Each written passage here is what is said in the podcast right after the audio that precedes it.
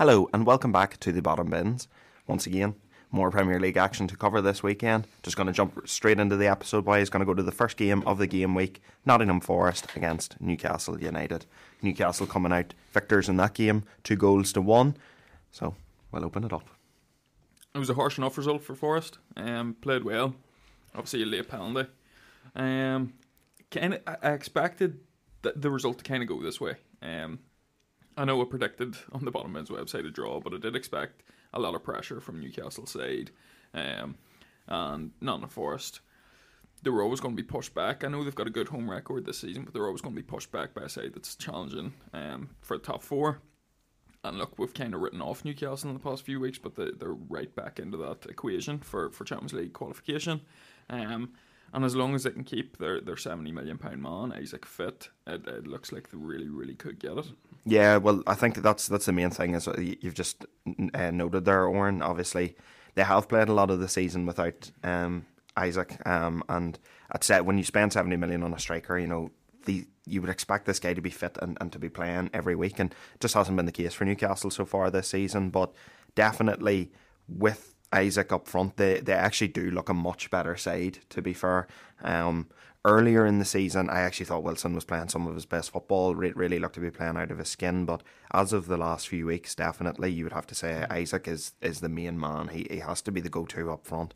He's the guy that looks like he's going to convert the chances. And overall, the result against Wolves last week, and then the result this week against Forest rightly puts them back into that, that conversation Yeah. again for, for the top four. And Newcastle fans, I think, would be very excited to, to think that the possibility of Champions League football could be on the horizon this season for them. Definitely, definitely. It will have- Super finish in the first the first goal as well for Yeah, Isak. brilliant. Unreal Fantastic. finish. Um, they'll have to be favourites for it now. Like looking at the table, they're two points behind Tottenham with two games in hand on them. Mm-hmm. It's actually just looking at the table, which kind of surprised me. Newcastle are three points behind United. The same games played. Yeah. That's mad. The play Shaw next. With how bad like we think Newcastle have been over the last couple of weeks, and then Yeah. United's kind of faltered a wee bit recently. But even before that, the run United are on, I find that that's mad. Like I was just kind of thought at the minute the Premier League was like first and second, United, then everybody else. You know what I mean? Mm-hmm. Yeah. but it's a lot closer there than I thought it was. Um, Isak's first finish was class, but we're going to have to talk about VAR again because this game probably should have been done and dusted earlier when Newcastle's second goal was disallowed because Felipe, despite sticking his leg out to clear a ball, was deemed to have not deliberately played it, which makes no sense to me whatsoever. No, it doesn't. No, that doesn't make sense. Like, how can a defender stick his own leg out, direct the ball away from his goal, and not mean to deliberately play the ball? That makes no sense to me whatsoever. And it's just the typical VAR looking for stuff now to disallow goals. It was that young fella's first goal too. Mhm. Like there wasn't a person with in that ground. There wasn't a City fan or City fan, a Forest fan, a Newcastle fan. Even thought that sh- like there's no player screaming for offside. None of that. It was just VAR deciding to look for something and just come a completely idiotic decision. Like Mm-hmm. Yeah. No, I fully agree. Definitely. Fully agree. But look, Nottingham Forest played well as well. Um, Emmanuel Dennis's goal was absolutely phenomenal. Um, don't know if you've seen it. I'm sure Oh, you it's a great did. finish. Yeah, yeah. Oh, the, the way Denk over Denk over over Nick Pope, it was goalkeeper. insane. And we knew that Emmanuel Dennis had that quality. But like, I don't know, Nottingham Forest. You predicted them to go down, Dorman. Yeah. Like, do you still think they're Yeah, I going to think they down? will go down. I think their home form's good, but away from home they're brutal and they don't score goals. Yeah. But like, um, even this game they were one 0 up. I know they did play a bit better, but I seen like some stat. It was like Newcastle had like thirty one touches in their box, and New- Forest had six touches Yeah. in Newcastle's box.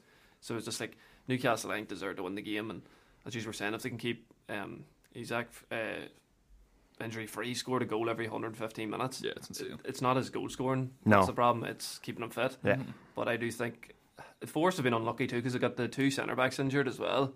So that is a killer. Yeah. But um, I, I do think I think Nottingham Forest will go down because all the teams around them are picking up points now. I think they're only like two points outside the relegation Yeah. zone.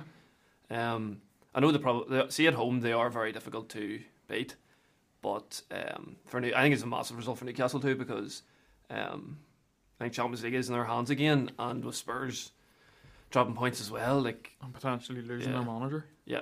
And with a bit of momentum going now for Newcastle, I think Willock's playing well as well. And that guy you're saying, like he, he seems to be a good player. The way he came off the bench, um, Anderson, Yeah. the goalkeeper disallowed, he, He, seems he's be, done really well. Since yeah, he's came on. Um, they are improving a lot. They're not really dependent on like Almiron as much now, Mhm. and they seem to be a better all round team. Like they're, they're not keeping clean sheets, but they're still getting results now, which is a positive. They're scoring goals, so I That's think what. I, yeah, That's what I was thinking when I was watching the game. Like he took off Alan St Maximin, who played alright in the first half, not what we'd expect from Alan St Maximin. I know you, Conor or Richie and uh, Eoghan, you aren't a massive fan of St No, work, No. but I, I think St Maximin is good. Um, and I, I didn't expect him to be taken off at half time, but once that young fella Anderson came on, the game switched for Newcastle. And Newcastle were in the game right from the very start. Anderson had a shot. I think it was his first touch. It was after like 46 minutes straight away in the second half. He had a shot, um, and, and it was blocked. But you could see the difference as soon as St Maximin come off as well. So I don't know if it's because it's obviously not an ability thing because everybody knows whether you like him or don't. Alan St Maximin has the technical ability to be one of the best footballers in the world. He just doesn't have the work ethic. yeah. Well, I think it also says a lot for Anthony Gordon as well. The fact that Not even playing. that he's Yeah. not that he's not getting minutes. I still He's don't- injured though. Uh, But, but even at that, Conor, prior, but yeah, yeah, prior agree, to him yeah, being, yeah, yeah. being injured, he wasn't seeing a lot of minutes. No, I like agree. Yeah. I think that's a like I said it at the time on on one of our transfer episodes. I think that's a bad bit of recruitment. Yeah, it's Yeah. awful. I've never understood 50 million? why teams Like- were looking at Anthony Gordon. No. I have seen nothing from Anthony Gordon as Everton. Like, remember last like in the summer, Chelsea bid like eighty million or something stupid for him. Like, Ridiculous. Yeah. Yeah, I just never Like haven't that- seen of him. That guy Anderson showed more in that half probably than yeah. than Gordon has in, Gordon's- in the minutes he's played. Yeah. Yeah, Did you see what hundred Gordon percent. said as well in his first interview as a Newcastle player? No, That like Everton disrespected him and all. he said, "For all I've gave for Everton, I've been there since I was a young lad, and they've disrespected me and all." Like imagine coming out and saying that. for all I Crazy. what did he do? Scored like three goals for them or Yeah, something, and they're all and they were all deflected. deflected. Egypt. Oh, a terrible footballer, Yeah. to be honest. Well, anyway, look, moving on from, from Newcastle, and we, we may as well go to Spurs next, the, the other side that are in that, that Champions League hunt. Um, they completely capitulated at the weekend. Um, eh, crazy, to be honest. And then we had the interview after um, the game with Antonio Conte, absolutely lambasting his players and lambasting the, the Tottenham Hotspur board.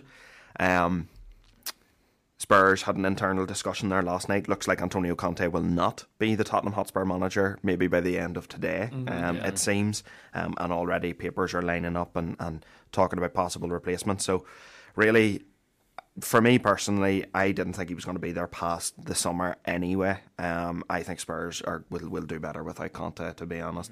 Um, for me, this uh, structure of appointing managers who, yes, have, have good track records at winning trophies, but that ultimately play a terrible brand of football, it's not the Tottenham Hotspur way. Um, in the years where other clubs had maybe faltered, Spurs were always within sort of that title race, that top three, and played very exciting brands of football under Mauricio Pochettino, of course, who is looking to be the lead runner um, at the minute to come back to Tottenham. Um, but I think really the, the main thing to note with Spurs is just that the the, the absolute capitulation in mentality. Um, the fact that they were were three three one up with I think was it twenty minutes to go or less. It was like fifteen. 15 was it like the, the to concede two and then to concede that late on in 90 plus 3 yes it, and it was a penalty um, Yeah. I've seen the incident a couple of times it was definitely a penalty I don't understand how teams can play defensive football when their defence is so shocking Do you know what though? Like you say, it's crazy. It is crazy, but it's not surprising. well look obviously that's the style of football Conte plays Yeah. but the recruitment needed to be better No, sorry, I meant I meant them. Uh, Oh, like from three- thro- yeah, throwing- throwing it away. Two, two goal lead Like- away. Like it wasn't surprising. No, Southampton me, really pushed. Like Yeah. first Fraser Forster made two really good saves uh, when it was when it was three two. Like Mm-hmm. there is a, Yeah. there is a word where we could talk about this result as Southampton winning this game four three because Spurs completely stopped. Like after Paris had scored, there was no way Southampton should have got back in that game. No. and let it go in three minutes later and just they were backs against the wall for the next fifteen minutes. And Yeah. Southampton got what they deserved in the end. Yeah. like as you talk about Conte, a defensive minded coach. Shouldn't be conceding three goals in the game. There made three goals to Southampton. Theo Walcott got a goal and assist. Like Theo Walcott wrote like me and my dad were watching match today, and they made us see Theo Walcott and goes, "There's another one of these English superstars that never done it." And then we was watching, it was like, "Wa- Walcott actually played quite well today." yeah, like, but like that was disgraceful from Spurs. And as you said, Conte he doesn't want to be there. It's so clear. He wants to take a severance. and He wants to go back to Italy. He'll probably end up in like a Juventus or something, where a job where he's quite happy back in Italy, and he'll probably win them a league title and then capitulate again because that's what he does. But he was never the right man for the Spurs job. No, definitely not. But see the the points he made. Some of them were actually right, but it was just the timing. Yeah. you know. Yeah. I think he just saw the international break. I'll just go in on these players. yeah, Um, but like Spurs weren't even that good. I didn't think they were that great, and they were three one up, and then obviously they just completely collapsed against the Southampton team.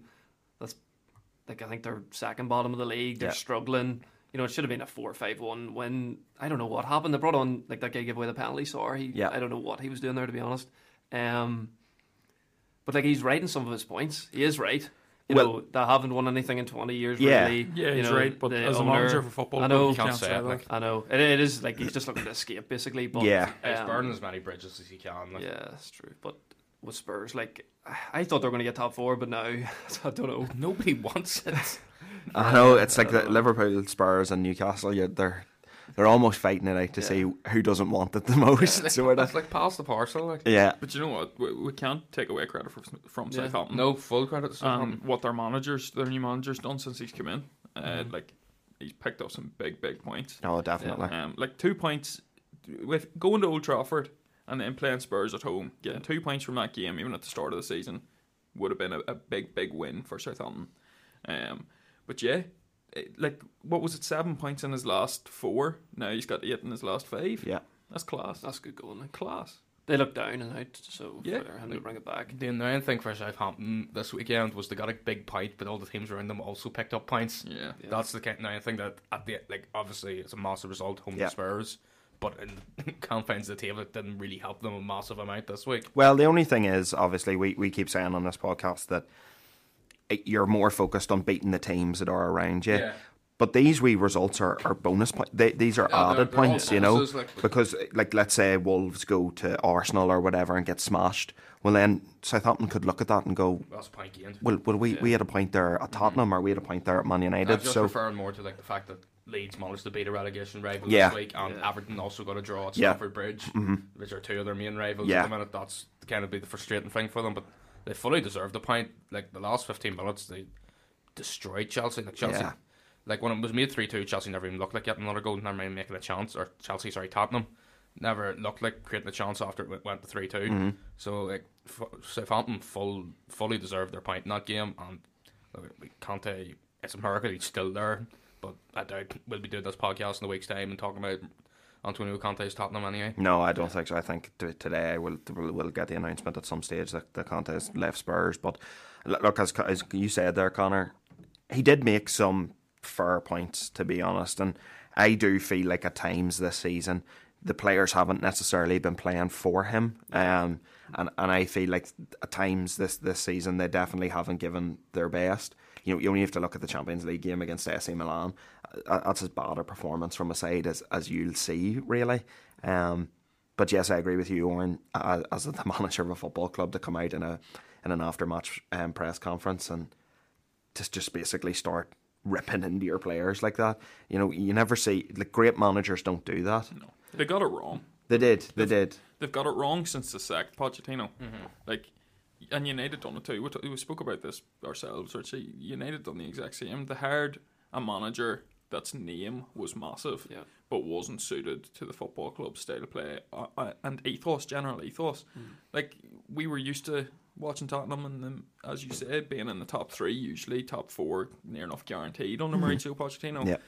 Um, look, whether Poch comes back and whether they can replicate the success that they had under Pochettino, who knows? Because his style of football's changed as well. He went to PSG, didn't do well at PSG, No. um, and he had the best squad in the world at PSG, and he didn't do well. Um, but he does thrive with, and I'm not trying to disrespect Tottenham, but underperforming teams because I think that Tottenham team should be comfortably into the top four. Oh yeah, Yeah, oh definitely. Best definitely. striker in the world. They should definitely be well on paper best striker in the world anyway. Osimhen at the minute is probably the best striker in the world. But like Harry Kane, it's it's unfathomable. What are you laughing at? no, no. Go on, tell me. No, we were just doing the Aussie man. Aussie man. Oh, Osimhen, right. you also forgot about Haaland as Yeah, well. that was awesome. yeah, but I, I would, mm, I controversially, I would say that Osimhen's in better form than Haaland. Really? Yeah, I know Haaland scored loads and loads of goals in the last like three games Yeah. against shade opposition, but yeah, just in my opinion, at, at the current moment, Osimhen, I think Osimhen would be more favourable for every team in the world than Haaland would be at this current moment in time. Well, Haaland's kind of like a Ronaldo in the sense that you have to change your style of play to suit him Yeah. Yeah, as such. Whereas Osimhen, yeah, he Osimhen could probably play in most systems. yeah. That that's just my opinion. But yeah, Harry Kane, you need to be playing to his strengths, and obviously Pochettino knows that. Um, Antonio Conte, look, he got a few good results when he first came into Spurs, but it was never going to last. He never lasts at any club. He went to Inter Milan, won the Scudetto, and Bounced. fucked off. Yeah, he, he rode out in his high horse He But- just burns bridges wherever he goes. Like, on purpose, though. yeah, I- I- he does it on purpose. He knows, like he, he wants to be sacked because he knows he'll get the payday. Yeah, He won't walk because he won't get a payday. yeah. but he knows, oh, do you know? I'll disrespect the club and I'll get fucking a, a big bag. but And he's always covering his back. yeah, he's always covering his own back. You know. It's not my fault. It's not Yeah. my fault. Because no matter what happens with Antonio Conte, no matter how many bridges he burns, he's still a world class manager and he'd be sought after by the biggest clubs. yeah. I but I, again, I think he's like a Mourinho. I think he's one of those guys that his time's done. I, I- understand that, but do you not think if Mourinho left Roma now and the likes of and say say for example Carlo Ancelotti left uh, Real Madrid, do you not think Real Madrid would go after Mourinho again? I don't think so. Oh, they would. I, I no, I don't think they I, I don't know know, if like, actually. I get what you're saying, but I, I wouldn't see him going back to somewhere he's been before. I don't mean literally, like, But I know, but I mean like like a PSG or somebody would go for Mourinho if he was available and they sacked their manager or something. yeah. You know what I mean? Like Mourinho, he's still a big name. There's still big clubs going to go after him. It's the same with um, uh, Conte. Well, what do we think about Spurs? Like, do you think Pochettino, Tuchel, I, I would say Pochettino's what has to be the front runner. You know. Zidane? Will he come in now then? Poch, do you think he'll come in? Um, I, I don't know. season, Ornstein. Ornstein seems to think that they're going to get Ryan Mason on an interim basis again for the rest of the season. And I think if that happens, that they're basically telling up the other clubs around them, yeah, you can have the, the, the Yeah, top three four. points. Here we go. Um, I, I would say Pochettino, um, just because of the affiliation that he has with the club. Look, he says it in interviews all the time. Like he loves Tottenham Hotspur. I, I personally, I know he was always linked with the United job and all, but I actually don't didn't think he would manage anybody else in the Premier Hundred League. percent, he would have. No, I don't I think, think he he would would have. have. I think he would have too. I don't know. United, If definitely. if I knew the Tottenham Hotspur job was coming up, I'd be saying I fucking love Tottenham Hotspur. Do you know what I mean? Like nobody does have a real affiliation with that No, I club, know he does. and he has know a real does. affiliation with those fans. Those fans love him. They never wanted to see him sacked in the first place. I still think if the United job was available and the Tottenham job was available, he'd go for United. I don't know. I, I don't know. I don't know. Um, Some good- managers are just loyal Yeah, that's people, and to me, Pochettino is one of those like loyal guys. I feel like he would just manage Tottenham.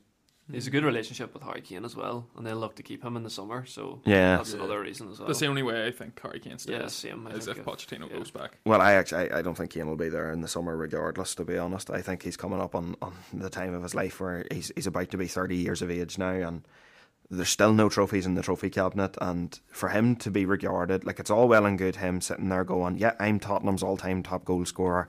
I broke the Premier League's all-time goal scoring record."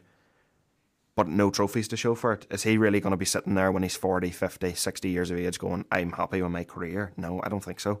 I think no matter what happens, he'll, he'll he'll leave in the summer and he'll look for a club that's going to be challenging for, for league titles. Because even even if Poch comes back in, like Spurs aren't going to be the type of club that are going to challenge for, for the Premier League. Like no matter no matter how many signings they make or who they sign, like it's just it's realistically not going to happen. They're they're not that type of club. They are a we will try and get into the Champions League every year, and if they can pick up an FA Cup or a League Cup or something along the way, they'll be really happy with that. Like, but to put Spurs in the same bracket as Arsenal, Man City, Man United. I'm sure Liverpool will be stronger next year as well. Are they going to be within that bracket? I don't. I don't think so. Yeah, I can I can see where you're coming from with Kane there because like the Premier League kind of got kind of Americanized, if you know what I mean, in terms of talking about players' careers where titles mean everything. Now, Mhm. literally a couple of years ago, you're like, oh, like Alan Shearer, top goal scorer in the Premier League, best player to ever play in the Premier League. Yeah. Now you're gonna have kids going, well, he never, he only won one Premier League title. So like that's kind of going to be the thing, same thing with Harry Kane. That if he doesn't win a trophy, he'll kind of just become a footnote in somebody else's history. Yeah. It's just like where does he go then? Because he United. wants to stay in the Premier League. Man United's the only club because every other team has a striker, except maybe Chelsea, but he's not going to mm. go to Yeah. Chelsea. No, he'll not go to Chelsea. So He'll- it's just he'll go to United.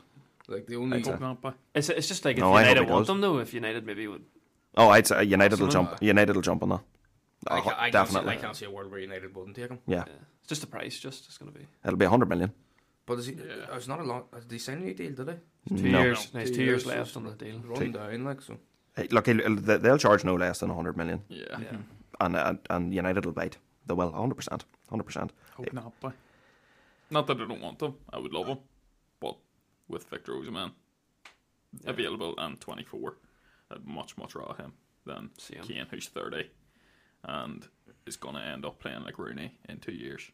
Okay. Where he's going to go deep and deep Deeper, deep. yeah, Yeah. midfield. Kane's like a, a win now player. Yeah. Win once now, where Osimhen is win loads in the Yeah. future. Like I understand, player. like if we signed Harry Kane, it would be unbelievable, and I do think he would bring us a league title or two in the next two years.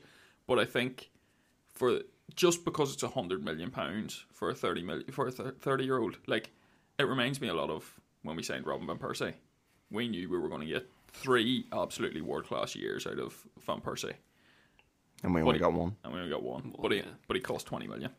Do you know what I mean? Yeah. Yeah. it's- It was a no risk investment. yeah. Twenty million pound Well, 20 million then was expensive.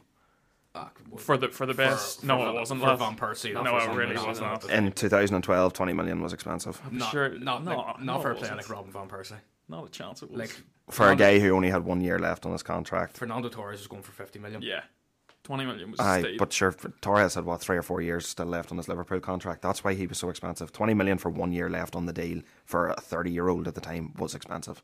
Well, like mm, I disagree. That- This is like when I was. That was when I was like an avid Arsenal fan, and I felt robbed when we sold Van Persie for twenty million at that time. Yeah. Like absolutely robbed. Oh, well, what do you do? Look, I'll move it on. We'll go. We'll go top of the table because I feel like we could sit and talk about strikers Yeah, all we, day. we went if, on a mad tangent there. if we wanted to. Um, so moving to Arsenal, uh, four-one victors um, at home to Crystal Palace. Um, obviously, Patrick Vieira, has just been sacked by Sacked. Crystal Palace. So, Ridiculous. like I said, I'll open it up there, boys. Anybody wants to jump in? Jump in.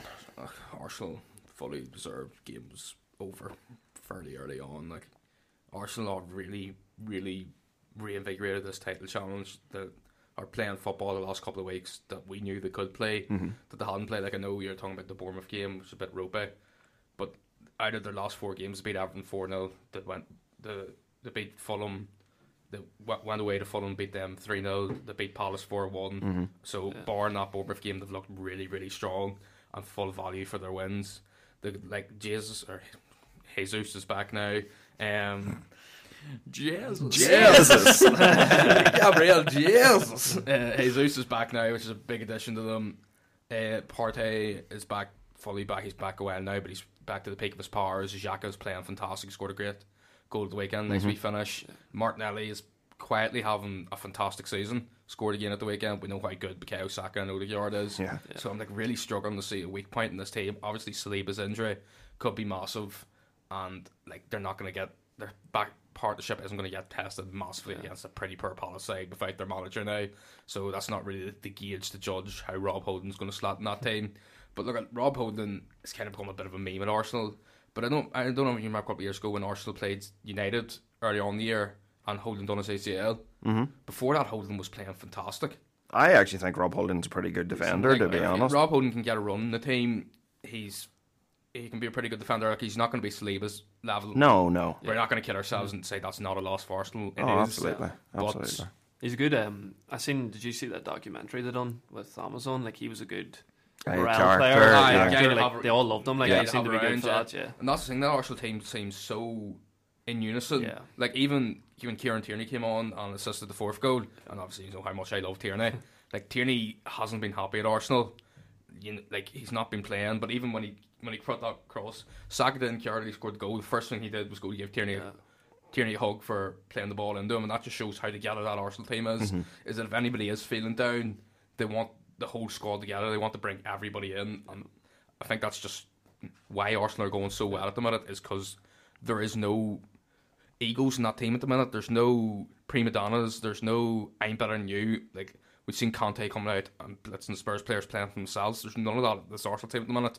Every Saka is happy enough to not touch the ball and Arsenal score, whereas some clubs a player I have to be involved. That's not really at Arsenal at the minute, and that's why they're going so well. Yeah, I, I, I would definitely agree with that. Um, look, I seen uh, um, I seen over the weekend there Saka is the first player since Alexis Sanchez to register ten Premier League goals and ten Premier League assists. Um, he is uh, crazy good Unbelievable. at, to be that good at 21 years of age. Um, it's it's just baffling to me to be honest. Just just how how, how, how just how good the kid is. Um, he is really Arsenal's future. That's that's their marquee player. That's their if we were talking about American sports, that's their franchise player as such. Um, they they will need Saka to stick around for a very long time. And again, it's it's always I I always like the stories when it's homegrown players and it's players that come from the academy and slot in and start to perform at this at this kind of level. It, stories like that always make me happy to be honest because to me it just proves you don't need to go out and spend the hundreds of millions on players. You know, maybe there are guys in your academy that you can look at that could Yeah. that, that could reach that that that level. Um, he he is definitely amongst the top three players in the Premier League at this current moment in time. I don't think anybody else could could argue against that. Um, phenomenal talent. Arsenal just really playing some good football there in, in, in the last two games. Um, have have sort of reverted back to that that nice sort of almost Guardiola style of football. And I know Arteta's style is a bit different to Guardiola, but they do look it's, like ba- a- it's based on it. it is, yeah. and and they do look more free flowing now, and, and you can just see every time they get the ball, their the first instinct is to attack, and that's what good teams have to do. Good teams have to just always be constantly thinking about trying to get up the field as quickly as possible and putting the ball in the back of the net. That's what Arsenal have done well this season. So look, fair play to them. It, it was a was a good result, but at the same time, a Crystal Palace team that are Rudderless. They're terrible. terrible. Yeah. They're the only team in the top four, that, or top four leagues that haven't won a game in 2023. At least, Like, at least they they got a shot on target this The time. f- third choice, third choice keeper, and that's I don't know why they sacked Vieira to bring back before Roy this Hodgson. game to bring Mm. back Roy Hodgson. Like at least if you're gonna give him one more go at Arsenal, like against Arsenal, they did improve a bit, but for Arsenal, like Arsenal are the best team in the league. They play the best football. of Some of the best players. Like even like bringing the Jesus back into like Martinelli's just like gone up a level the last few weeks. You know, since Yeah. he's got back in and Trossard's got back in. But with Palace, like we all knew they're going to get smacked at Arsenal. Um, they just. Uh, I see their even their centre back got injured right before the game. Your Anderson, they were down like their third choice keeper. Like I don't think he had made an appearance before the game until Mhm. midweek. Um, and I just don't understand why you sack Vieira. I know he hasn't won a game, but why would you sack him? The like two days before the Arsenal game. Why Yeah. not just give him the Arsenal game? Because you're going to bring in this. I think it was like Paddy McCarthy or something. Yeah, their under twenty one coach or something. Like how were they expected to get a result no. at Arsenal? I, I think they might have just sacked him because they, kind of just wrote the Arsenal game off. Anyway. yeah, but Like like why wouldn't you just try? Why wouldn't you give it one more go and then sack him in the international break if you're going to sack him? Mm. That's what I just didn't understand. twelve games without a win was a lot. Yeah, But we all said it in the mid-season review. Patrick Vieira was overperforming with Crystal Palace. Like we went through that Palace one to eleven. They're not good. terrible. They're terrible. They're a bad, at bad side. Like, they're rubbish. And he was on the limited, the shoestring budget that he had Yeah. was overperforming with that side. We, like we said back then, you know, Palace were always the type of team that were going to be somewhere between 10th, 11th, 12th, 13th, somewhere in around that region. But you know what? I think Sack and Vieira has put them in, in real trouble now. And, you know, with the way the league's going this season and how people are picking up points and dropping points, Palace could find themselves within that relegation battle very, very, Very very, quickly. quickly. Yeah. So I think they they could- I think they already are. I think they're in it too. They're Well, look- three points above or something. Don't get me wrong. Yes, they are. Like I, statistically and, and based on the league position, yes, they are in that battle. But com- just compared to some of the other teams that are there, I think there are some other sides that are worse, Worse off than them, them, th- worse off than them at the minute. Like, out of the seven teams below them, there's probably three that are worse. Three, yeah, there has to be, has to be. It's so just so tight down there at the minute. It like, so. You just can't. You can't. You don't know what's going to happen. Mm-hmm. It's class. To be honest, it's exciting. it is Yeah. class. Like the, Some relegation battle is Yeah. the final day of the season this year is going to be sick. Yeah, it's gonna be Especially if, if Arsenal City are still tight, and it's like Arsenal City could win the league, and there's like six teams that still get relegated. There's three teams fighting for Champions League. The last day of season this year is going to be class. Be You're not going to know what It'll game to unreal. watch. It'll be Yeah. unreal. That's true. That's very true. All right. Well, moving it on to Leeds and Wolves. This is a result that absolutely blew my mind. To be honest, I did not expect Leeds going to Wolves and, and to beat them as comfortably as what they did, four two. Leeds putting together a bit of a run now at the minute, and you know the team that I thought were dead and buried are showing a little bit of character and showing a, a, a little bit of fight now over these these recent few weeks. But um, I think Wolves just Wolves haven't looked good these last couple of weeks. I don't know what it is, and I can't quite put my finger on it. I seen until Cunha scored, they hadn't had a striker score in like 30 games. 30 games or something. Yeah. Like that's not good enough. They they need their their their main priority this summer has to be getting some sort of number nine that's going to come in and score at least 15 goals in the Premier League. The chances they created in this game. Oh my! Like they had so many clear cut chances that they just made an absolute hames of. Mm-hmm. Yeah, Like they could have been three 0 up themselves, and then when they went three 0 down, it could have very easily been three all. Yeah. They just made so many chances and took. You know, they took two of them, but they took none of them really. yeah, Like it's fairly easy to start scoring goals when you're three 0 down. yeah, And then they got it back to three two, and they should have made it at least got a point out of this game. yeah. Those last ten minutes, and they didn't. It's so frustrating for Wolves, like, and I think Wolves fans are going to be really frustrated because I do think in their squad they have that player that's going to score them 15 goals a season, but he's injured from the start of the season. Sasa Uh, Kalajdzic. Kla- and he's class. He tore up the Bundesliga, and they got him for like 15 million, but he was injured before the season even started. And I think if they had had him fit from the very start of the season, it could have been a very, Yeah. very, very different look for Wolves. It's just it's strange how you know like so that they, they bought Klajic and I would have been the same as you, and I thought Klajic was gonna come in and score Linked boss, like quite a quite a quite a few goals to be honest. Just unfortunate that in his first twenty minutes of Premier League football he snaps his fucking ACL. Yeah. Um, but then they, they go to Diego Costa, who is long passed his best, What the hell was that about? and and that that is It's just not a I do think stupid they signing. I do think they had to. Uh, I honestly, I think they'd have been better going without Diego Costa. I j- just long, long past that, and then they spend fifty million on on Cunha, who was never good enough. No. has never been a proven goal scorer. I, look, I always thought Cunha was a decent player. I always thought there was talent and there was ability there, but like that's his first goal for Wolves. And it was lucky. It's taken him exactly It, was- like it took a massive deflection. it's taken him this long to register a goal at Wolves. So like this is a guy you paid fifty million quid Yeah. for. It's astronomical money for somebody who's ultimately going to underperform while he's there. understand how Wolves knew they were in this position. They knew they were going to be in this position for the rest of the season. And yes, they've bought players that haven't worked out. But why did they let Goncalo Guedes go on loan after they paid 35 million for him in the summer? He only look, he's only scored what two or three goals Mm. for Wolves, Yeah. but he's still an attacking option who has the ability to Mm-hmm. score goals. Why would you let him go on loan when you know you haven't got good enough uh, depth in your in your attacking Yeah, squad? agreed, agreed. And look, they've, they've also, I think, a major thing that people maybe haven't looked at this season, and maybe we haven't analysed yet, is like they've missed Pedro Neto for Oh a God. lot of games Yeah, this season, unreal. and Pedro Neto is their best attacking player. Like, Yeah, he's unreal. and like this guy, he was linked with Chelsea in the summer. Pedro Neto is a phenomenal footballer, and they have missed that. The one thing Neto can do is he can make a goal out of absolutely nothing.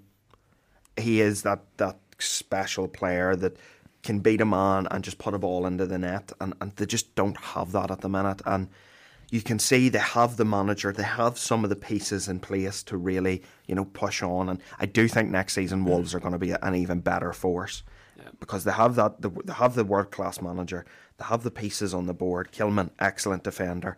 Neves has to be one of the, regarded as one of the best midfielders in the league. And then you know if you start putting other pieces around that, then that young fella Bueno at left back has been very very good this year. Nathan Um, Collins. Nathan Collins again, great addition. Jose Sa and that's one of the best keepers in in the league. There are pieces there. Matheus Nunes, great midfielder. Um, I, Adama, even if he is only coming off the bench, still a great option to have off the bench. If they keep Pedro Neto fit, that's a fantastic player as well. When Kalajdzic comes back from, from injury, again, you're adding another piece to that puzzle. They can be one of the better sides in the league. I just think this season is ultimately a bit of a write off for them. Yeah. And now their main priority is just try and win as many points as they can from now to the end of the season and just stay up. They need to focus. They've been Yeah. unlucky as well. Like They're did unlucky you with VAR this Did you see the game? Like how that was? I don't know how that wasn't a penalty. Sure. And they've had it Yeah. against Newcastle last week. Yeah. I know you don't really want to blame VAR or whatever, but that and then that Liverpool FA Cup game. I know it's in the FA Cup, That's right. but I like Wolves have been very unlucky. Like if that game last week. If Pope gets sent off, they win that game. Let's be honest. Yeah. If they get the penalty one-one, you never know. You know they've been very. I don't know how that Like- wasn't a penalty. There was three massive VAR decisions in that game, and all three went against Wolves, and only one of them was the right decision. Jonny The should red be card, sent off. yeah. There's no doubt about that. Yeah. That was a straight red card. should have been a penalty, and the fourth goal, Traore was fouled. There's a clear shirt pull Oh, there. yeah, the like I don't understand how the ref can go to the monitor and see that and not disallow it. Okay, maybe it wouldn't have mattered, but it would give them at least a minute to try and get something out of the Yeah. game. It's a game being dead at four two. Yeah. Yeah, the way football is now, it's a momentum game. Yeah. yeah. So when your momentum's being hindered by stuff out of your control, how you expect it Yeah. to progress from that? Definitely. You can't, to be can't. honest. No. That there's no, Yeah. that there's nothing you can do about it. Like how many how many games this season, how many times this season have we said VAR is ruining the flow of football, and it is completely. you only have to look at the FA Cup games this weekend. One FA Cup game in particular, where um, you know, I- I'm not going to touch too much on it because we, we don't cover FA Cup here, but you know, Fulham were the better side against Manchester United, and VAR completely ruined their afternoon because United weren't at it. No. Well, at least that was the Fulham right were. decision. The right Yes, That's no. right. Look, don't get me wrong. Abs- absolutely the right decisions, but when the game is constantly being stopped Yeah. because something needs to be checked or something needs to be looked at, see that two, three minutes, four minutes recovery the teams get, and that chance to speak to a manager again, Massive. it can change a game. Yeah. It's like a boxing match. It Oh, it's 100%. It's like a boxing match. You could be winning the first round, and then you get your, your opponent gets sixty seconds to recover in between rounds, and they could come out and absolutely blitz you. Yeah, yeah. Definitely. Recovery time is, is massive, mm-hmm. especially in a high intensity sport like football. exactly.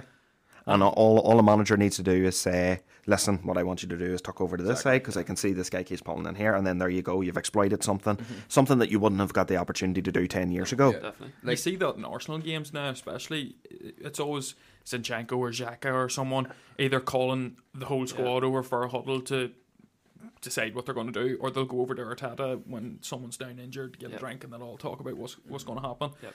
And that's massive for teams, Oh, especially in that position. Like you wrote a great article on VAR, lad, and people should really check that out in the Bottom Bins website. Thank Uh, Richie wrote a, a brilliant article about the controversies of VAR this season, so definitely check that out. But the hindrance and momentum is ridiculous.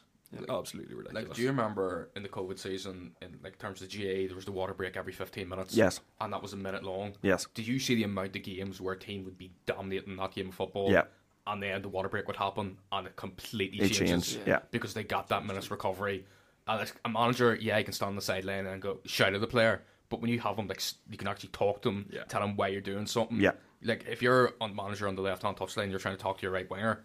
It's nearly impossible. Yeah. But when you get the full group in behind you and you can go right, this is what you need to do. You need to make a few more inverted runs or run diagonally or whatever. You can actually talk directly to him, get your message across.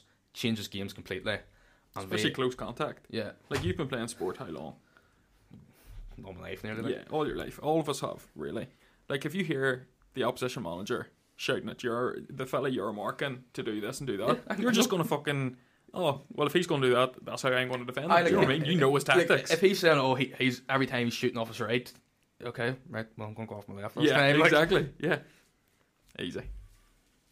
I like that. I love the I love the fact that when I'm playing, I have the ability to shoot off. my left. hey, you scored a hat trick yesterday, lad. You did. That's true. for the for the listeners who don't keep up with our personal lives, we played football yesterday. I know McArdle started off in nets and was like, "Do you know what, folks? You're playing shade. Need an attacking spark. We need an attacking spark here. He took an absolutely ridiculous touch out of the air from about 40 yards up in the air. He took it out of the air, um, and he went on to score a hat trick. So big up He to did. McArdle. He did. It's just Fair what I do. lad. That is just what he does. To be fair, I'm yet to receive a thank you. Yeah, thanks, lad. No worries, lad. Just typical Monday, lad. Should have had four for them making balls in Richie's corner. Well, look, I'll move it on, lads. Aston Villa, 3 0 victors at Bournemouth. Um, or, sorry, well, at home to Bournemouth.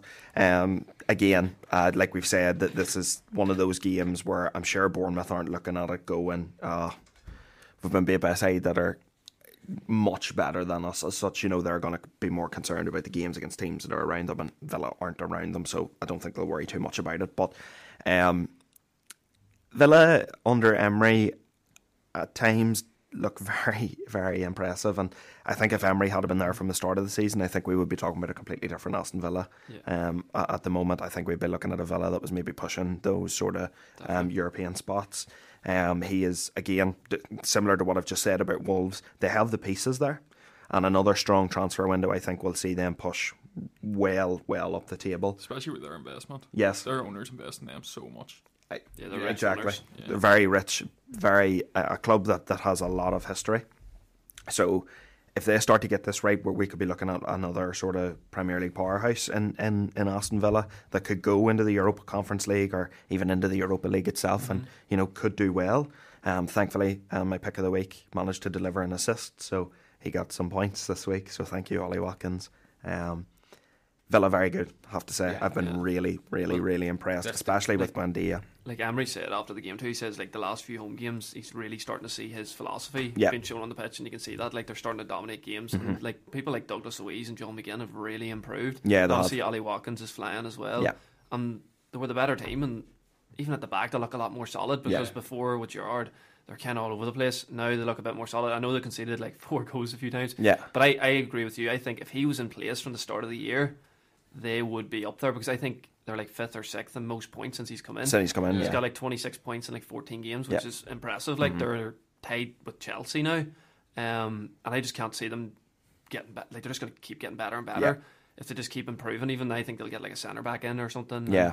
maybe Well, another they've- midfielder. they've, I uh, know Mings has been playing well. And, and well, Diego they had Carlos Diego come. Carlos to Carlos come to back come from, back. from like injury. the, I, I just see like He was on the bench the other day. yeah, with his philosophy, they're just going to keep getting better and better. Mm-hmm. And um, under Emery, I can see them. European football would definitely be a realistic target, Yeah. Like- especially with owners. Like this was season. this game was three 0 going on six or seven. Like Bournemouth were just not, never in it. No. Villa by far the better team. And as you say, it's just a pity Gerrard made such a mess of this team at the start of the mm-hmm. season because they probably would be challenging for Europe if Emery had been in since since the summer. They'd be definitely be fighting with the likes of. I could see them being in the same sort of position as like a Fulham or a Brentford or mm-hmm. like those teams that were waxing lyrical about because they're in like a four game unbeaten run. The two games they had before that were City and Arsenal, like right off really, Yeah. and they were very unlucky not to come away with a point against Arsenal. But obviously, the one that came off Martinez's back, and then Martinez went for a dander up for a corner. But Yeah. Villa have been really impressive the last couple of weeks, and as I said, Ollie Watkins, how is that man not getting England call ups? Yeah, it's It strange. makes no sense whatsoever. Strange. Yeah. He's probably the most informed striker in the Premier League at the minute, well, one of them anyway. And um, like he's It's just fantastic. favouritism in that England squad. It's such favouritism. Like so as we know, Southgate has his favourites. Yeah, Kalvin Phillips has 56 minutes of Premier League action this year and That- he's in the England squad. you get in. It's disgusting. Why? And again, nobody talks about that. Yeah, Yeah, That's an absolute flop of a transfer. Like, 50 million pound. Jesus, Ridiculous. dreadful. no, I agree with you. And Watkins is fantastic, really, really good striker. Um, and uh, he is performing at the minute. There's no doubt about it. You know, Emery seems to be getting the best out of him, and you know, one player that that has just for me, I, I just love watching him at the minute. Like I, I always love attacking midfielders. To be honest, there's just something Yeah. about them. I always think they are the best players on a team. Um, but Buendia is special.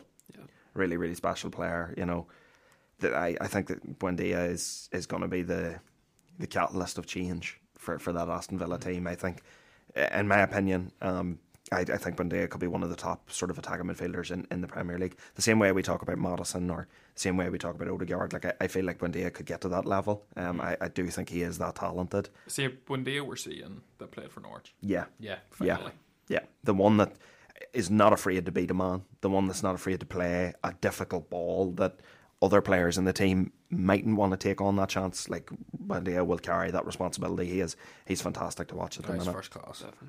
He is. Well, look, I'll move it on then to the last game of the game week, or sorry, second last game of the game week. Um, Chelsea and Everton. Chelsea left with egg on their faces. Once again, Once Again. again. So thankfully, I'm just gonna cross my legs here and get comfortable because we could be in for a good ten minute chat here. I'm assuming the only reason Potter's still there is because he's still in the Champions League. That's the only reason I can think of that they don't want to disrupt it in the middle of the Champions League run. Because I feel if they had got beat by Dortmund, he had to be gone. Well, Like this is just another joke of a game. Like let's be honest.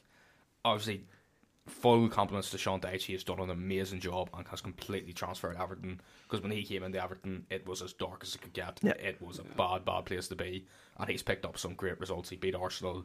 Obviously, the draw away to um, Chelsea. Like, but like, let's be honest, you're you're two one up against Everton, and you let Ellis Simms stroll down your, your wing and and finesse it in the bottom corner. Like, like I watched Adam, Ellis Simms a lot against when he played for Hearts against Celtic.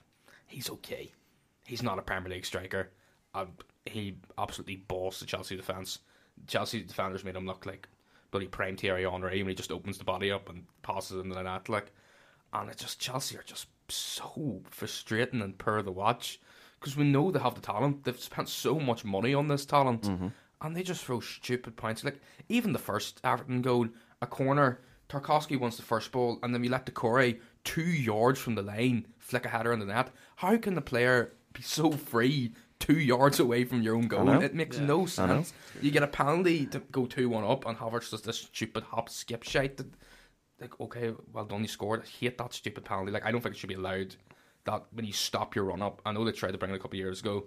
Like he got away. Like it's the only reason they're still in the Champions League is because he done that stupid Mm. run up, and the Dortmund players like can't tell the Run- future. run the box, they have yeah. to move eventually. Like, and uh, just Chelsea are just so poor to watch.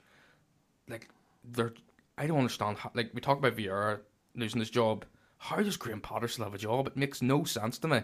They brought him in to be the saviour of Chelsea after sacking one of the best managers in history of football, on Thomas Tuchel, for not having. Like, Tom Tuchel wasn't doing that badly. He didn't have a great start, but they gave him no time to turn this it right. around, Yeah. And they gave him Graham Potter umpteen chances to turn it around, Mm-hmm. and he's turning it in the other direction. Every time they think they've done a positive, they, they get a great result against Dortmund in the, Champ- Champions League. As controversial as it was, the- uh, great result for them, and then they go out and draw off Everton at home after being being two one up with two minutes to go. Makes no sense. And I see like Twitter Chelsea fans, like video Everton fans, going, "How they're la- they're cheering a draw, thinking they're making fun of them." Like, wh- why is that a bad thing? They're like they're, they just witnessed the academy graduate scores first ever goal for the club in the 89th minute in Stamford Bridge, and Chelsea fans are laughing at the fact they're celebrating and not out bemoaning the fact that Graham Potter's still their manager and their club is an absolute mess at the minute. No, definitely. I'd agree with that. It should have been out of sight, to be honest, but fair play to Everton, st- stuck in the game. Scored a set piece, as you said, it was kind of a mad set piece, like one header and then no header. Seen like four of their seven goals have come from set pieces. Yeah. So that's how you stop Everton. That's the Dyche way. Yeah, Like, the goal as well. Simms, fair enough, he done well, but Koulibaly got absolutely skint. He has Yeah. been He's- horrendous since he's joined the club. good. Uh, Like, honestly, that was just we're, disgusting. we're talking how- about a striker here that Jozo Simunovic could keep quiet Yeah. for Celtic. Like, and then the goalkeeper has to save the shot. I've been saying that about Kepa. Kepa, it's just I just don't think Kepa is good enough to be honest at shot stopping Mm. because like he concedes so many silly goals. Um, but people were like, "Oh, Chelsea." I don't know why the media they're very positive towards Chelsea. Like they won like three games in a row and they were back. They're sitting tenth in the league, tied on points with eleventh place Aston Villa. Like it's And you'd argue Astounding. Villa, like Villa's the better side Villa's than better. them. If they played tomorrow, I'd, I'd say I'd Villa be beat them. I'd be back I'd be Villa, back Villa. Yeah. Chelsea at home as well have been very poor. Um, but like you know, as you, as I once said, like Champions League's the only thing to have, and Real Madrid are gonna Pump them. pump them. Yeah. So it's just gonna be for Potter. It's just I think they'll keep Potter to the end of the season, and then it'll be the end of Potter. Um, but like for Chelsea, even next season, where do they go? where do they go? Because they spend so much money. They're probably not going to be able to spend much more money in the summer Mm, You wouldn't imagine so. because the financial fair play. So it's just like, where do they go from here? Suppose they've Lukaku coming back. Yeah, lad. oh god. See, Aston Villa and Everton are apparently looking at his situation. Lukaku's? Mm-hmm.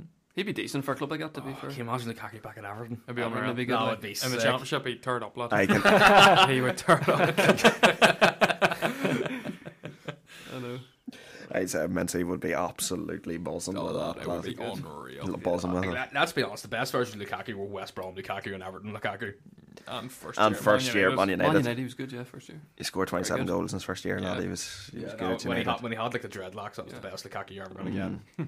But Dyche is doing well. Like he's eleven points in his first eight, and I think Lampard in his last eight had like two points, so he's completely turned it around. And they just look more together as a team and Mm. stability and set pieces as well. They're so dangerous from that kind of area. Imagine that where Everton could have been if they had to give Dyche time to bring in transfers It's true. instead of giving Yeah, him a didn't even day. get his own players. It's true. It's true. Look, if they had just got rid of Lampard at the start of January, and you know, Dyche could have gotten a striker Yeah. that he wanted. You know, like you look at some of the strikers that went in January. Chris Wood probably would have been perfect for for that sort Yeah, of that there. sort of system, and you could see him being very successful at, at a at a side like Everton. But look, fair play to them. You know, Definitely. the the the they had their backs against the wall and.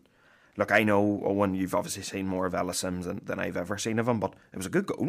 It was a good. It was, goal. You know, Uh, like he absolutely made one He of still had scored, yeah. Europe's best centre backs look like a fool. To I be mean, he's a young fella. Like he, he's got so much time. Yeah. Hopefully, Dyche until the end of the season at least could turn him into Well, look, that's it. a bit of a goal You hear at Sunderland, like I never watched him at Sunderland to be honest, but you, s- you read about it, like he played okay. Yeah. Like so, he's Well, at least championship level. He, Like, don't get me wrong, he, he had caused Celtic bother in the He has scored against Celtic, but that's because we always seem to get started first against Hearts and then we beat them like 5 1. But he always seemed to be the guy who scored the one. Yeah. But, like, he's not a bad player. Like, he, he does have good qualities. I just don't think he's Like Premier League. Premier League level. Like, he's not, he's yeah. not going to be the man for Everton. They need a new striker. No, yeah, I agree You know what I mean? that, but the uh, Sean Dyche has to play with the cards. Oh, yeah, he's that's got all the, he has. yeah, he's working all he well. He has. has. Yeah. Yeah. it's better than Look, Maupay. w- w- Exactly. he's better And look, bloody Maupay. we keep saying, you know, it is. It, Don't see Maupay scoring a hat trick No. on Monday evening. True. No. but it, look, it is a shame for Everton because like Calvert Lewin is a good striker. He just can't stay fit. Yeah. And if he could stay fit, I do think Everton w- would be in a much better scenario. It is just a shame that their their talisman is not available ninety percent of the time. Like, um, right. Well, moving on to the last game then, lads. Brentford drawn one each with Leicester. Um, I don't really know what to say about this game. Tell you the truth, guys, it just felt like a. It Two felt points like dropped. it felt like Yeah. two Yeah. points dropped, really. But it, it wasn't to me. It wasn't the greatest game of football, to be honest. It was. It was a drag. I thought Brentford were going to pump them. Yeah. So did I. At home, Yeah. I thought they were going to pump Yeah, But Leicester actually played a lot better than I thought they would as well. Like they did create a few chances Mm. and they deserved a point at least. So and it's a big point for them as well because Oh, it's they're in that huge, relegation zone. and Huge, huge point. coming for them. off four losses on the spin, so away to Brentford, Brentford. Brentford being 1 0 up at home, you would have liked to have thought Brentford could have seen that out. Yeah, Yeah, that's true. They didn't. Like, obviously, Harvey Binky Barnes, a good wee finish for the equaliser. Pinky Barnes. Pinky Barnes. Twenty-five seasons of Arthur. what, what, a, what a show. Hard to believe he became a professional footballer after that. Like, I know. Pinky. Yeah, Oh, fair play to him. I, Like. just- I didn't see it coming. Like, Against all the odds. Barnes will equal. Well, look. I don't know, boys. There's not much more I can say about that Uh, game other than yeah, two points dropped. So shall we just move it on to guess the, or to the players of the week? that's Yeah. the game that happened. Like, Yeah, uh, Conor, you want to take us first with your player of the week? Um, there's actually, like a few players this week that have played very well, like Walcott goal and assist out of nowhere. Mhm. Um, Isak obviously for still have bags Isaac potential, for um. Newcastle two goals, but it has to be Saka two goals and assist. Unbelievable player, as you said. Was it now? Tw- I think he's got twelve goals, ten assists in the Premier League, which is just mental. Um, his finishing is unbelievable, and just all round, just a really top top player. And Yeah. You forget how young he is. yeah, Like, he's only what is he? Twenty one. he's younger than me, and that just makes me feel so Yeah, bad. um, and I think he's definitely a top three player in the Premier League, and I think if they win the league, he could definitely get Player of the Year. Hundred percent, Hundred percent. Hundred percent, lad. Completely agreed. Completely agreed. Eoghan, cream of the cream, The boob of the week. Uh, we've talked about him enough so far. It's Antonio Conte for turning into his own team, like, professional manager. I see where he's coming from. He made some valid points, but you can't do that. Like as a leader of it, supposed to be the face of a team. Yeah. you can't do that. Like No, agreed. Agreed. Agreed. Uh, my fantasy player of the week. Uh, we double game week for Brighton this week. I am going with Alexis Mac Allister in great form at the minute. Um, scoring goals, assisting, looking like World Cup winner Alexis Mac Allister. So he's going to be my fantasy There's player a of the double week. game week coming up too. Yes, Yeah, I've got him captain. very good player. Been picking up a lot of points recently, so Yeah, I think he's he's a no brainer. yeah, Really? definitely, definitely. Oran, opinion of the week. Um, yeah, um, mine's very much kind of like what we talked about with Ollie Watkins, how he didn't get into the England squad. So mine is that Folarin Balogun should have been picked for the England squad. Um, 18 goals and two assists in in Ligue 1 this year. Um, or sorry, in, in France anyway, in 29 appearances. Um, he's been turning it up out there. He's he's only 21, and I don't even necessarily think he should have picked him to start, but this is a player with so much potential that, and he has a couple of different countries that he can represent. That England probably should have got him in now and gave him a couple of appearances, so he couldn't switch his nations. And I think that Gareth Southgate's missed out because of his English bias towards the Premier League and his his own personal bias with uh, his his personal preference of players such as Kalvin Phillips and uh, and the sort. Yeah. yeah, Um, even the likes of uh, Ben White, obviously, whatever happened at the World Cup wasn't picked. Um, Tomori, speak on. Tomori Like how is he never not picked. picked? is ridiculous. It's crazy. Like he played against Spurs in the Champions League last sixteen. Played and well. was yeah. unbelievable. yeah, It's ridiculous. you know, kept quiet, helped keep quiet Harry Harry Kane. Kane, yeah. Yeah. but main striker. And, and then he, Southgate's coming out saying, "Oh, you know, we're eventually going to miss out on players, and all, I'm going to have to look in the championship, and then he's not even looking at players that are Yeah. sitting in League One. that are playing in other respected leagues. Yeah, Look, okay. fair enough. Premier League's best league in the world. Yeah. Can't disagree with that. But it's not as if the other leagues around the world are of a shite quality, like Yeah. because they aren't. You know, like we're looking at guys who have gone overseas, have gone overseas because they're not getting the opportunities at the Premier League clubs that they probably deserve. To be honest, you know, a few years ago, Tomori was starting at Chelsea and was a very impressive player, and was just dumped out because Chelsea thought they could go and spend 90 million on, on, on other defenders who have ended up being shite. Um, So I like the fact that Tomori has went to AC Milan, has won a league title, and looks like one of Europe's best um, young centre backs. Yeah. Um, Still in the Champions League. still in the Champions League, you know, kept, kept quiet, arguably one of the best strikers in world football at, at, at the minute, and, in Harry Kane. Then you look at the likes of Balogun, wasn't going to get his opportunity at Arsenal. You know, even like you, you look at Nketiah, you know, Nketiah got his opportunity at Arsenal this season, he smashed it. Yeah. Balogun, he didn't get the same opportunities, but he's gone away. He's gone to a league in a team that we're probably expected to do very little in France, and Yeah. he's been, I think he's maybe second or third top goal scorer in League One at the minute. Yeah. He's been absolutely fantastic. So it just goes to show you there are English players out there, and I would say the same to Irish players too. If you do need to go abroad, why not give it a go? You know, Exactly. Yeah.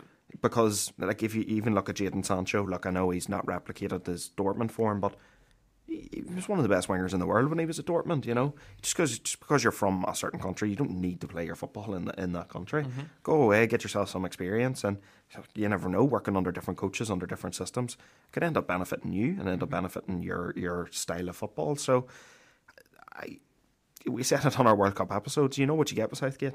He has his favourites. As far as Gareth Southgate's compar- concerned, there is no football outside of England. No, Yeah. He doesn't under- he doesn't understand what the Champions League is. no. He's like, where is Madrid? I need to look at a map of England. I've never heard of this Madrid place. Like, it's just bog- boggles the mind how. Holy fuck. Your head is so mad to me sometimes, lad. Where do you come up with this utter shit?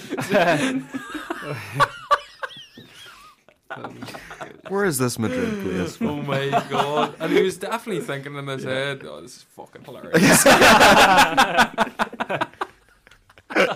So yeah, G- uh, Gareth Southgate doesn't, doesn't like Italians clubs, know- apparently. Funny, I seen a I seen a thing on Sport Bible the other day, and it was, um, do you think Gareth Southgate could be a Premier League manager? Absolutely Not not. a chance. Like how, how is he still in the England job? Yeah. Like he is a Crazy. His football manager. is just dreadful. In fairness, he he raid he does know how to raid the luck something serious. Oh, hundred percent, Oh, yeah, hundred I percent. just But wonder what he's going to say there. it, Yeah, no, yeah, he raids. in terms of the actual football, though, it's fucking brutal. Uh, it's not good, like. terrible. For Well, such a talented squad. exactly. The best for this, do the Italy next and Ukraine, and I bet you they'll struggle in They'll- both them in games. both them And then everybody will be like, Yeah. Get out, South, get out, South, get out. But look at like, look at the attacking talent that England have. It's fucking crazy how good the attacking talent is that they have. Arguably second best striker in the Premier League, Harry Kane. Arguably most informed player in the world, Marcus Rashford. I know he's pulled out, but Saka. um, they've Saka, they've uh, Foden. Nketiah, Foden, um, Balogun, you know, uh, Watkins, Wilson, Sancho. Like Rashford, Toney, for fuck's sake. Toney, yeah. You name it, they have it. Like, you know, there is absolutely zero reason that team shouldn't be winning some sort of international tournament, like with an, with an attacking breadth of talent like I that think, there. I think with a better but fuck mana- them, you don't want to see it happen. Yeah, no, I love Gareth Southgate. He's But with a better he's the best man manager- for the job, like. But with a better manager, the World Cup was there not like it basically was there to be won. I think for The, the easiest route to the final. The French, the The French, French game, they would have been in the taking, Yeah. final against Argentina. Like, France and are they have a crap, better, like. they have a better team than Argentina. So Look, uh, everybody knows the Republic's going to win the next World Cup, so we have Evan Ferguson. We, we're well aware Yeah. that we like, might as well talk about Ireland's 4 0 win over France now. Like, we know what's going to happen. Yeah. yeah. Ferguson hat trick, Nathan Collins keeping Mbappe out of it the Yeah. entire game. All the boys, let's go. well, we shall move it on. in our shitty Castore jerseys. Yeah, terrible, but we'll not get into that.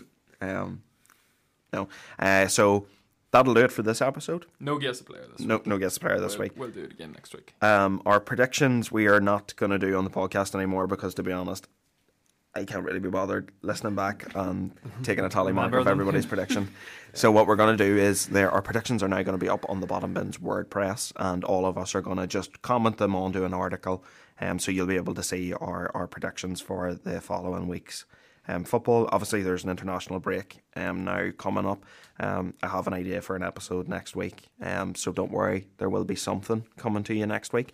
Um, once again, thank you very much for listening. Um, we, we appreciate all the support. The, the listens have been been going up steadily, and we, we just really appreciate um, everybody taking time out of their day to listen to us talk shite for you know an hour and an hour and twenty minutes um, every week. So we, we, we really really appreciate it. As always, follow us on Twitter, Instagram, and TikTok. It is at Bottom Bins Pod on all three of those platforms. You can find us on the Parlay Sports app, PRLY Sports on the Apple App Store. Um, we're going to have some content coming on up- up there in the next couple of weeks. Um, especially follow the TikTok guys because um, there's a few ideas we've been floating around here that we want to get put onto the TikTok. So make sure and follow it. You'll get some some funny content up there. Um, and as always, folks, keep it bottom bins. Keep it bottom bins. Keep it bottom Bottom bins. bins.